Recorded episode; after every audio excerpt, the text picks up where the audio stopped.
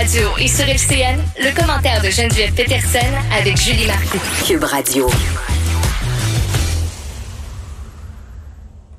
14h30, allons retrouver notre collègue Geneviève Peterson, animatrice à Cube dans son studio de radio. Salut Geneviève. Bonjour Julie.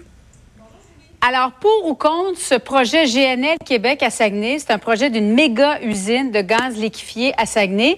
Et on a décidé de s'en parler ensemble parce qu'il y a une page Facebook qui a été créée en faveur de ce projet-là. Il y a des milliers et des milliers d'internautes qui ont adhéré à cette page-là en l'espace de quelques jours. Toi, tu viens du Saguenay. C'est un sujet qui t'interpelle. Bien, c'est un sujet qui m'interpelle et qui me tient à cœur parce que je connais trop bien euh, la réalité des gens qui vivent en région, qui veulent gagner leur vie en région.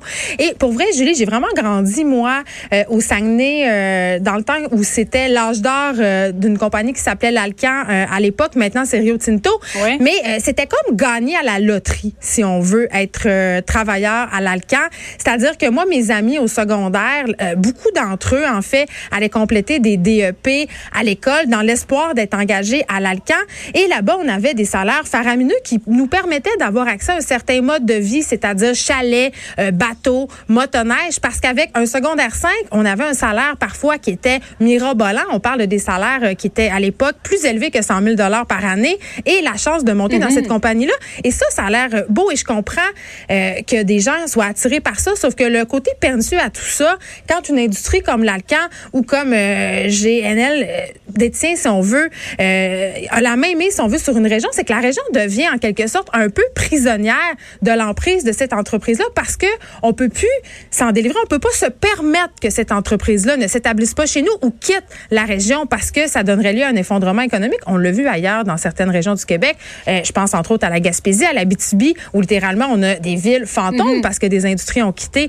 Mais je- je- d'un autre côté, c'est un débat quand même qui mérite euh, qu'on s'y attarde parce qu'il y a des Mais en répercussions. même temps, Geneviève, moi, je, je parlais hier à M. Laprise, l'instigateur de, de cette page Facebook. Ouais. S'il y avait autre chose à proposer à la ville de Saguenay que GNL Québec, je pense qu'il dirait oui. C'est c'est un moindre mal, comme il me disait. On est pour l'environnement et non, c'est pas le- un projet dont on rêve, mais il n'y en a pas de gros projets en ce moment forts pour maintenir, créer une, espèce de rétention de nos jeunes à Saguenay. C'est pas comme s'ils avaient le choix, en fait, de refuser, si je comprends bien. Là. Ben malheureusement, ce monsieur-là a un peu raison et c'est souvent l'argument économique Mhm. qui prime sur l'argument écologique parce que pardonne-moi l'anglicisme, mais à la fin de la journée, ce qu'on veut, c'est que les régions soient dynamiques, c'est qu'on ait une vitalité économique et euh, parfois cette vitalité-là, ben on doit si on veut accepter les dommages collatéraux qui sont souvent écologiques. On a affaire à des industries qui exercent un contrôle par exemple sur le niveau des lacs, le niveau des au Saguenay si je pense entre autres à Rio Tinto, on a aussi des industries qui profitent euh, de passe-droit, si on veut, pour l'utilisation des ressources naturelles comme l'eau. Évidemment que les gens, s'ils pouvaient dire non, euh, ils auraient euh, plus d'arguments de négociation sur ces impacts-là qu'on craint. Mais force est d'admettre qu'on se retrouve les pieds et les, moins li- les, les pieds et les mains liés parce que justement, on ne les a pas les moyens de dire non. On veut que nos jeunes travaillent, on veut qu'ils restent là. Et l'exode des jeunes, c'est un réel problème et pas juste au Saguenay-Lac-Saint-Jean. Sauf que ça prend un projet aussi qui va avoir une, une durée de vie de plus de 25 ans. Est-ce que dans 25 ans, on va encore se servir de gaz naturel? Là est la question. Merci beaucoup, Geneviève. Bon après-midi à toi. Merci, Julie.